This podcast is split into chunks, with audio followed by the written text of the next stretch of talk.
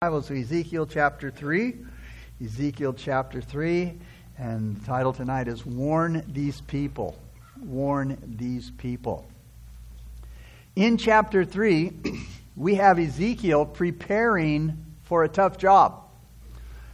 Ezekiel was a different kind of guy than Jeremiah. Jeremiah was the weeping prophet, the prophet of the broken heart, with tears often running down his face. At that critical time in history, God needed Jeremiah to let his people know that it was breaking his heart to send them into captivity. Now, the people have gone into captivity and they're bitter and they're rebellious. And like a lot of people, they've blamed everything but themselves. They blamed everyone else but themselves for their situation. But at this time, the temple hadn't been burned down yet, or Jerusalem, uh, Jerusalem destroyed. And it would be seven years after this group of captives got to Babylon that that destruction would take place. So the false teachers were still telling the people that they were God's people and that they would go back home soon. And they said to Ezekiel, Ezekiel, why do you think, what do you think, you know, who do you think you are telling us these things? That, you know, we're God's people and we're going back to our land and we won't be in captivity for that long. And then God told Ezekiel, You go tell the people they're not going back soon and that they're going to be in captivity for 70 long years, just as Jeremiah told you. They're going to be in Babylon 70 years. And during that time, they're going to work hard along the canals there, working in the fields, building structures. It's going to be uh, uh, their hard, everyday portion of life for them. Ezekiel was commanded to eat the scroll four times and then go preach God's message to the Israelites. And these commands showed that the message of the Old Testament prophets was external and originated with God. In other words, they weren't the ones, the prophets weren't the ones who discovered the truths that they preached through their own reasoning. So they didn't discover the truth that they preached through their own reasoning and intellect, but was through divine revelation. However, God didn't replace the prophet's personality, he spoke through it. In Matthew 16, 13 through 17, we have an example of this. I'm going to read it to you from the New Living Translation. Jesus said, Who do people say that the Son of Man is? Speaking to his disciples. Well, they replied, Some say you're John the Baptist, some say you're Elijah. Others say you're Jeremiah or one of the other prophets. Then Jesus asked them, But who do you say that I am? And Simon Peter answered, You are the Messiah, the Son of the living God. And Jesus replied, You are blessed, Simon, son of John, because my Father in heaven has revealed this to you. You did not learn this from any human being. You see, their messages also reflected their personalities their backgrounds, and their individual character traits. So the truths that became known to them were neither completely from the prophets alone, but from both. Their messages were God's truths given through human channels. So let's begin now with chapter 3, verses 1 through 3. And it says, Moreover, Ezekiel speaking, Moreover, God said to me, Son of man, eat what you find, eat this scroll and then go speak to the house of Israel or the people of Israel. So, uh, so Ezekiel says, I opened my mouth, and he caused me to eat that scroll. And he said to me, Son of man, feed your belly and fill your stomach with this scroll that I give you. So I ate, and it was in my mouth like honey in sweetness. For a good spiritual meal, man, you have to study the Word of God. Notice the words feed and fill there. Feed and fill. Feed yourself with the Word of God. Fill up with the Word of God. Do you love the Word of God? Do you want to just eat it up? If you can't say yes, then you really can't say you love the person of Christ because they're one and the same. Because you'll never love Jesus unless you love the Word of God. John 1 1 says this In the beginning was the Word, and the Word was with God, and the Word was God, and the Word is Jesus Christ. You have to love the Word of God before it will ever become meaningful to you. The Word of God reveals a person to you, and then you fall in love with him.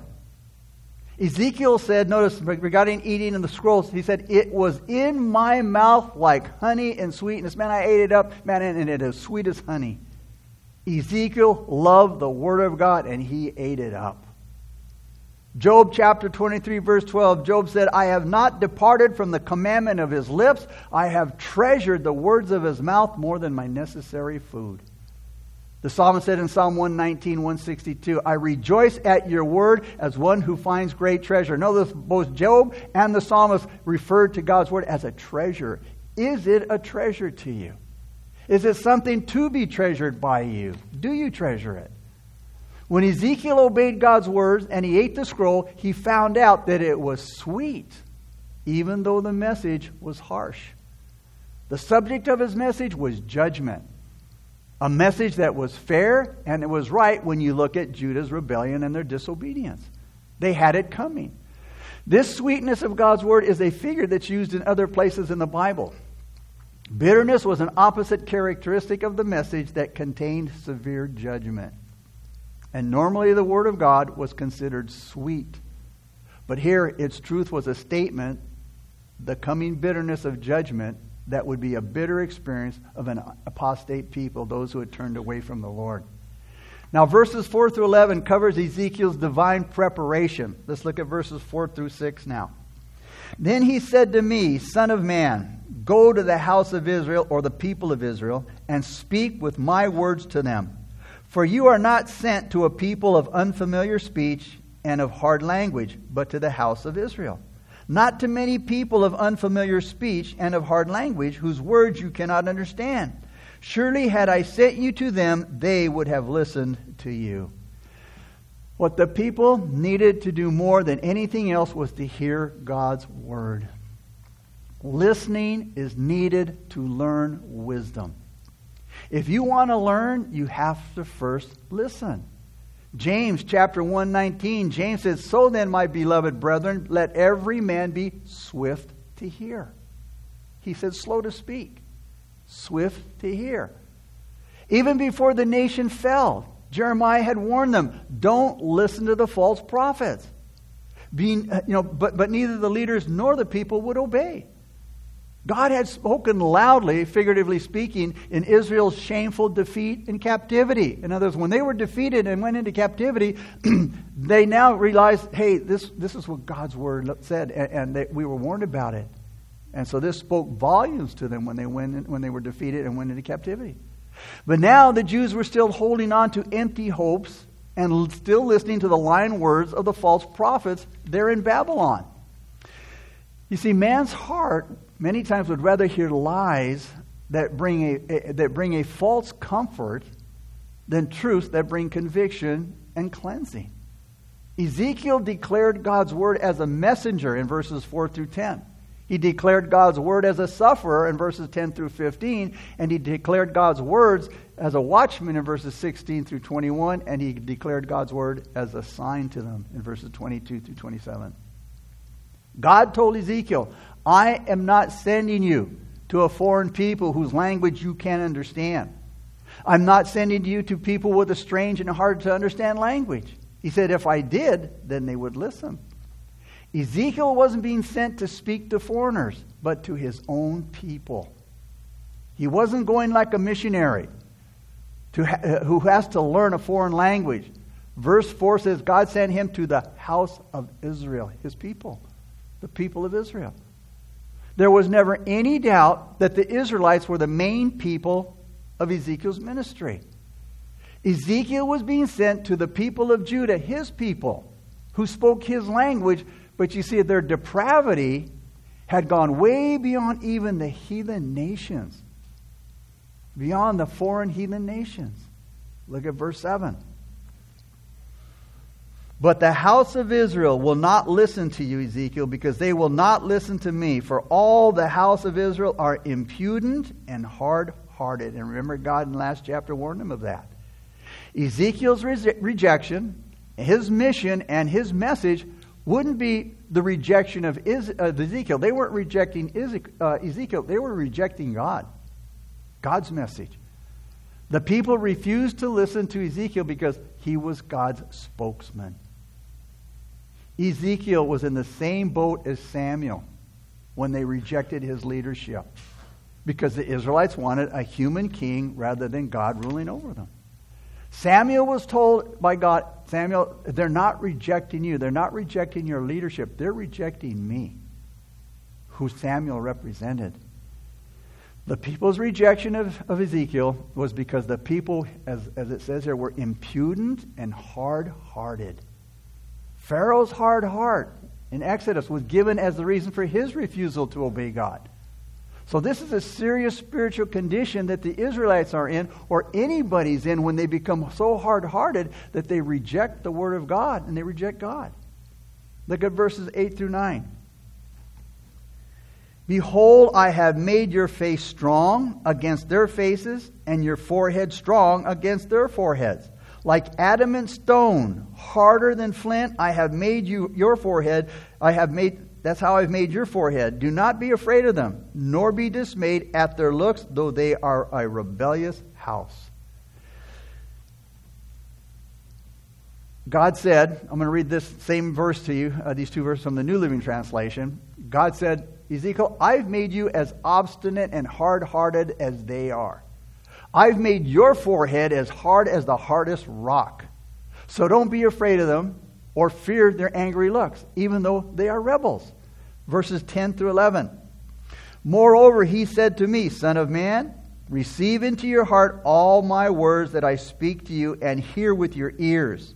And go, get to the captives, to the children of your people, and speak to them, and tell them, Thus says the Lord, whether they hear or whether they refuse. God tells Ezekiel, Ezekiel, you're to listen with your ears and you're to receive in your heart everything that I, God, have said to you. This suggests a, continuing, a continuous relationship. Ezekiel was to keep on listening to God, and, and, and as God kept on speaking to Ezekiel. You see, receiving God's words wasn't to be limited to just his call as a prophet. In other words, you know, yeah, I've been called to be a prophet, so now I'm just going to go and, and do what I've been called to do. Again, it wasn't limited. God's words weren't limited to just his call as a prophet by itself. You know, it was to be the continuing revelation of God's word all through his entire ministry that God spoke to him. And in these opening words of the last instructions to Ezekiel, he was exhorted to listen, to understand, and to grasp and apply God's word. He was called to be God's spokesman in exile to his fellow countrymen. Jesus said in Luke 8 18, so pay attention to how you hear. Notice, how you hear. God told Ezekiel, listen with your ears. Well, how else would I listen? But he's making a point. You know, do we hear to listen, or are we just hearing because, uh, you know, we're being spoken to? There's a difference. Jesus, pay attention how you hear. He says, To those who listen to my teaching, more understanding will be given. How many people hear the word of God and don't understand? Because they're not listening to understand, they're just there. In this assignment, he shared the same burden as his contemporary Jeremiah did. Both men were called to preach the messages of God of severe, of severe judgment. Now, verses 12 through 15 covers the conclusion of the call of Ezekiel. Now, this first vision closed with a command that again confirmed the warning that, Jer- that Ezekiel gave in chapter 2, verse 5 that Israel would be rebellious and they would be unreceptive. But Ezekiel was given orders to proclaim God's word to them no matter what, whether they hear or whether they refuse, as he said in verse 11 verses 12 through 15 now. Then the Spirit lifted me up, and I heard behind me a great thunderous voice Blessed is the glory of the Lord from his place. I also heard the noise of the wings of the living creatures that touched one another, and the noise of the wheels beside them, and a great thunderous noise. So the Spirit lifted me up and took me away, and I went in bitterness in the heat of my spirit, but the hand of the Lord was strong upon me. Then I came to the captives at Tel Abib, who dwelt by the river Chebar, and I sat where they sat, and I remained there astonished among them for seven days. So it says in these verses that Ezekiel was lifted by the Spirit, like he was in chapter 2, verse 2. And as Ezekiel was lifted and the Spirit, began to work, Ezekiel heard behind him several sounds. He heard the sound of the, the rustling of the cherubim's wings. He heard the noise of, of the wheels and a loud, thunderous noise. He knew that God's glorious throne was moving and that the Lord was working out his purposes suggesting the movement of the chariot throne and the end of the vision there in verse 13. Now, the Spirit went to his place among the captives by the river Chebar at Tel Abib. Now, Tel Abib is not the same location as modern Tel Aviv. Tel Aviv is one of the major cities of Israel. When the Spirit took uh, Ezekiel, he left in great distress. He was bummed out. He was compelled to go, though, by the strong hand of the Lord. And it says that he sat for seven days among the people. The ministry doesn't start by preaching, it starts in silence. The Lord brought Ezekiel to Tel Aviv so that he could sit with the captives and feel their pain, so that he could, so he could you know, uh, feel what they were going through. So he could feel their burden of disappointment and grief. You know, and it's so important, important that, that we understand the people before we try to minister to them. He sat with those of the captivity. It was some place where either there was many of them there together, uh, uh, and, and he sat where they sat, whether working or reading or, or, or talking, and he stayed with them for seven days to hear what they had to say, to hear what they felt, what they were going through, to see what they did while he was waiting, while Ezekiel was waiting to hear from the Lord. You see, for anybody to speak correctly and profitably to people about their souls, man, they have to get acquainted with them first.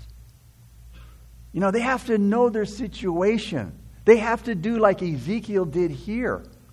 They must sit where they sit and speak to them about the things of God and put themselves in that position. Remember, uh, uh Paul didn't start his ministry right away. He went to Arabia for these three years in Exodus, Moses didn't start right away. He went to 40 years into, into the wilderness, you know, for, for God to minister to them, for God to teach them some things, and, and for Moses to, to undo everything that he learned, you know, in the universities of Egypt.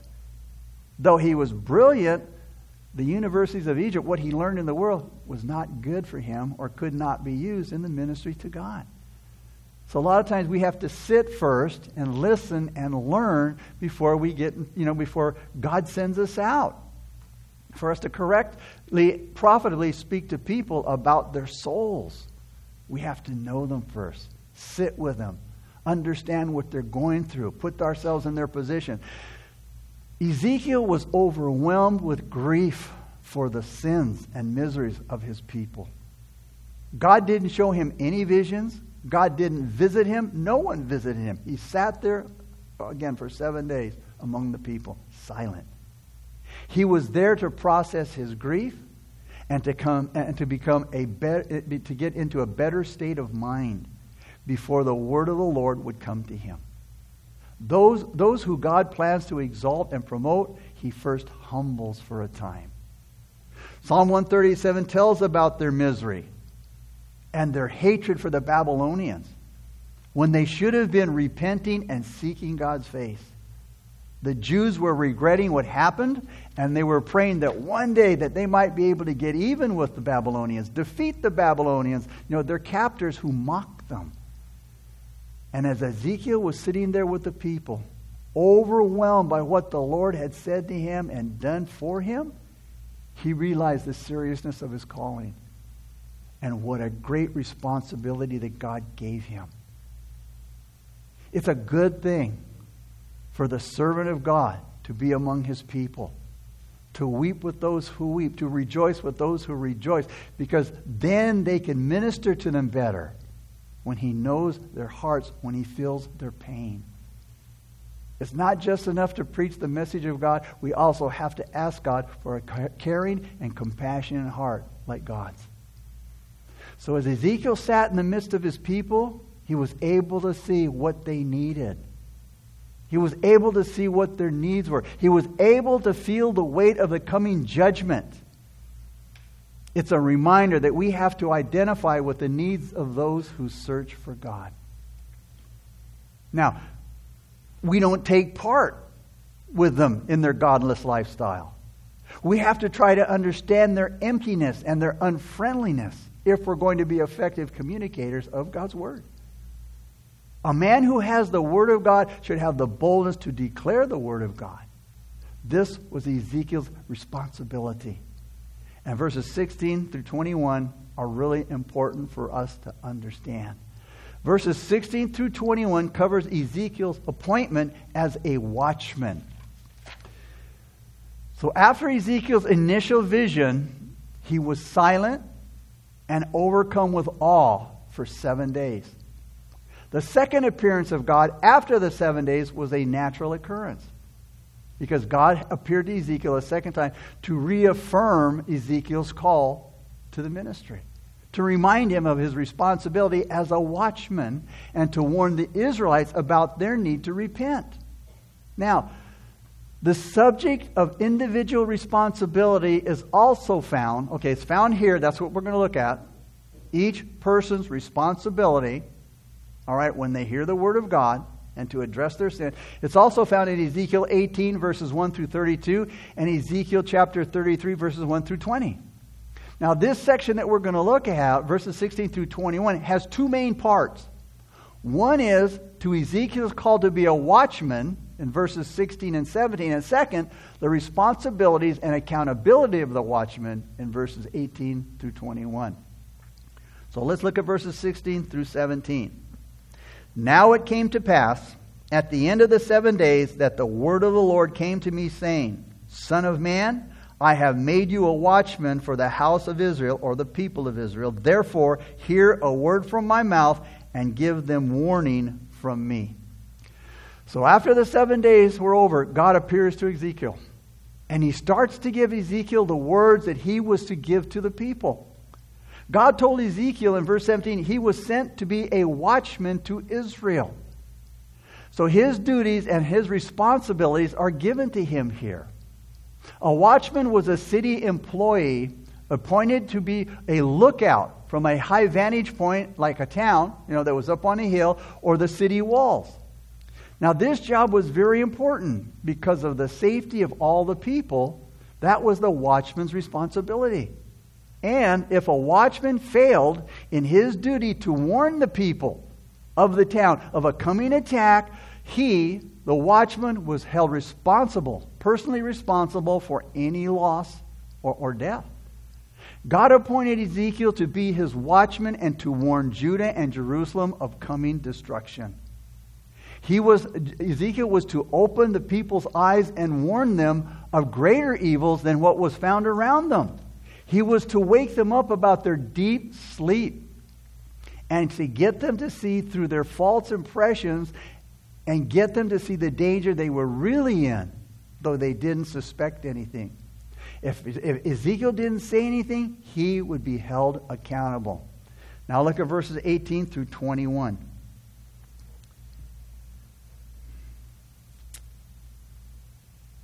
Let me find it here. My eyes aren't working. Here it is. Okay.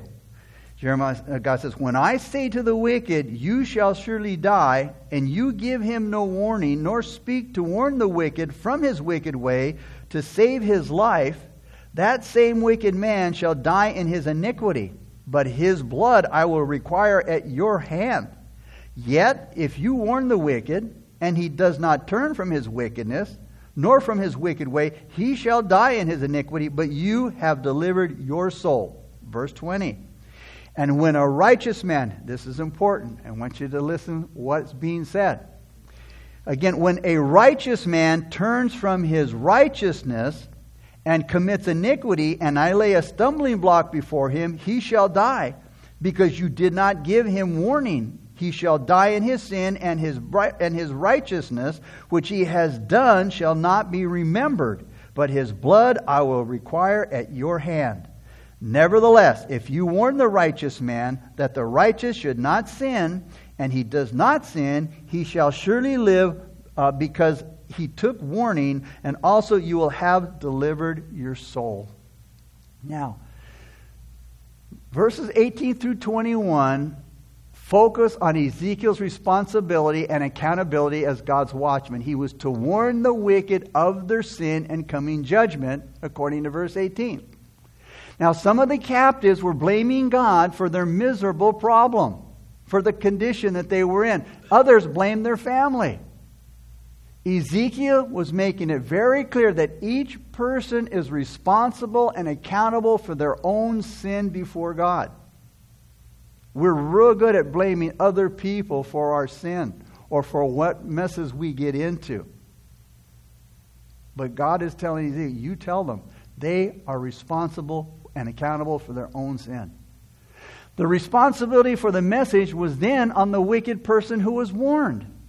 Once they were warned, they were now responsible for what they heard. If the prophet failed to, t- to tell them in doing his duty, then the wicked would be judged, but the prophet would be held responsible for not carrying out his duty. Then, this is the part I really want you to grasp. Ezekiel warned the righteous man not to turn from his righteousness. Now, there's a doctrine out there that says once you're saved, you can never turn away from God's righteousness. Listen to what the scripture is saying. He warns the righteous man not to turn from his righteousness. That is loyalty to the Mosaic law. He said if they turn from the Mosaic law and they disobey God's commands, uh, he will surely die. Hebrews 2:1 warns the Hebrew Christians. Therefore, we must give the more earnest heed to the things that we have heard, lest we drift away. They say that the righteous man can't turn away from his righteousness, that he can't drift away from God's righteousness. And yet, the script, why would the scripture give us that warning? Hebrews 6:19 the writer says this hope we have as an anchor of the soul both sure and steadfast what does an anchor do it holds something in position. Here he says, we have this hope, Jesus Christ, as an anchor of the soul.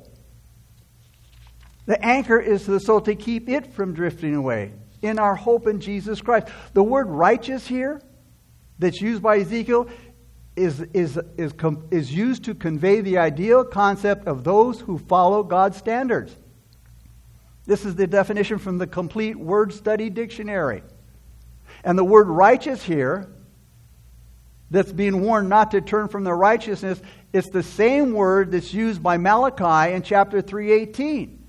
Malachi said, "Then you shall again discern between the righteous and the wicked, between one who serves God and one who does not serve God." So the righteous is the one who serves God, and the wicked are those who don't serve him. And Ezekiel is warning the righteous man that if you turn away from righteousness, following God in a relationship, in obedience to what he says, you're going to die in your sins. What happens when you die in your sins? You go to hell. And then he talks about the stumbling block. He says the stumbling block that he puts before them. Now, what that the stumbling block doesn't mean that God deliberately planned to trip up the righteous man and bring him down. But God allows for sin in the paths of men. In other words, He allows us to be tempted. There is temptation in our life, so that if their heart is bent on sin, and they might do so, then they deserve their condemnation. You see, the Bible teaches that God tests the commitment of the righteous, as we saw in Job.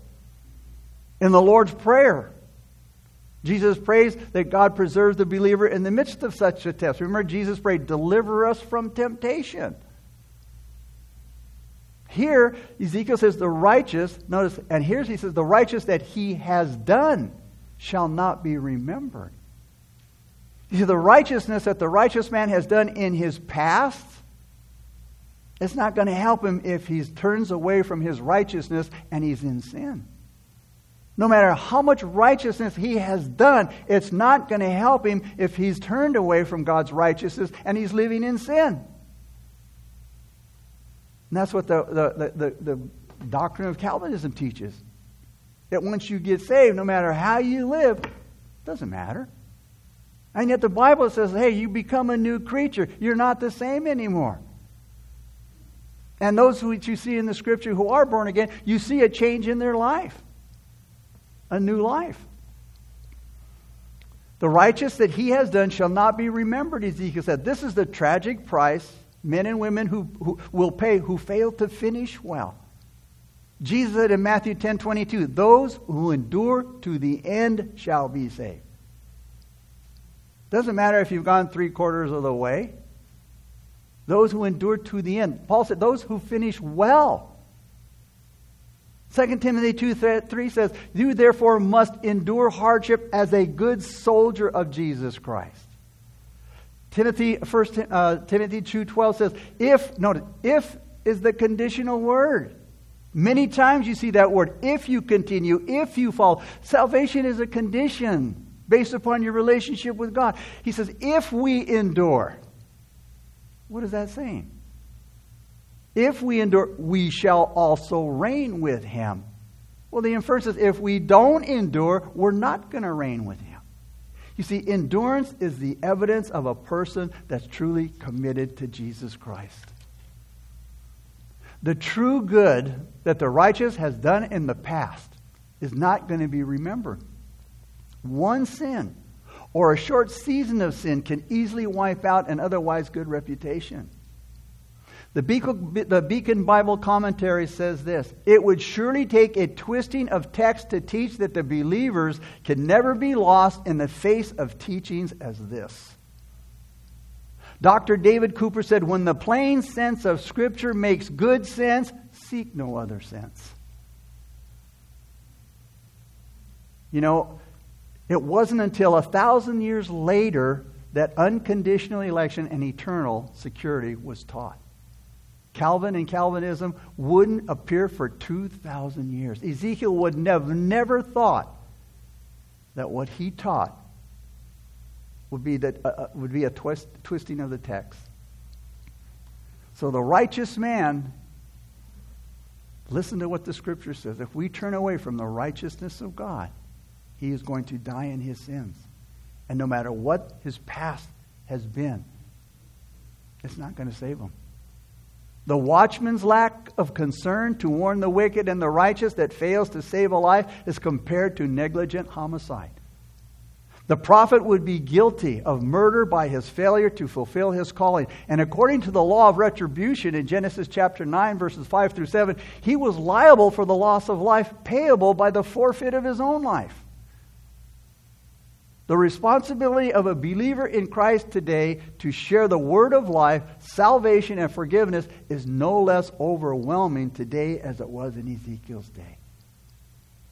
Once the message of salvation has been entrusted to us, we're now responsible and accountable for sharing it with those who are lost. God just God didn't entrust his word to us just to fill our heads with knowledge or Jewish history or neat stories. He entrusted it to us that we might give it out, that we might share with those who are lost. Then in verses 22 through 27, these verses covers Ezekiel's reaction to what God said. Look at verses uh, 22 through 23 to begin with. Verses 20, beginning with verse 22. Then the hand of the Lord was upon me there, and he said to me, Arise, go out into the plain or the valley, and there I shall talk to you. So I arose and I went out into the plain, and behold, the glory of the Lord stood there like the glory which I saw by the river Chebar, and I fell on my face. The hand of the Lord, Jeremiah, uh, Ezekiel says, the hand of the Lord was upon me. God's hand was on Ezekiel, suggesting Ezekiel receive a vision, that he received a vision from God, based on verse 22. It suggests that Ezekiel did receive a vision from God here. When Ezekiel obeyed and he went to the plain or the valley, in verse 23, he encountered the glory of God's presence again, which he had seen already in chapter 1, verses 3 through 18. His response was also the same here as in chapter 1, verse 28, where it says, He fell on his face in worship and awe at God's presence. Look at verses 24 through 27. Then the Spirit entered me and set me on my feet and spoke with me and said to me, Go shut yourself inside your house, and you, Son of Man, surely they will put ropes on you and bind you with them, so that you cannot go out among them. So look at verse 26 now. I will make your tongue cling to the roof of your mouth, so that you shall be mute and not be one to rebuke them, for they are rebellious house.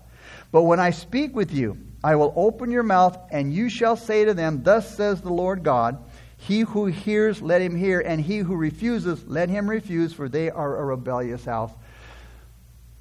Ezekiel was empowered by the Holy Spirit, and he was set on his feet, just like in the first vision in chapter 2, verse 2. This was the same Spirit who was the, who was the moving power behind the creatures that he saw by the river Chebar in chapter 1, verse 12 and 19. Then Ezekiel was given three restrictions. First, he was instructed to shut himself in his house, there in verse 24. Second, he was to be bound with ropes to ensure his seclusion so that, you could, that, so that he couldn't get out among the people, according to verse 25. And third, he was, he, he was also to be unable to speak verse 26. Now, it wasn't made clear to Ezekiel why he was to do this, or how long he was to do this, or the extent of these restrictions.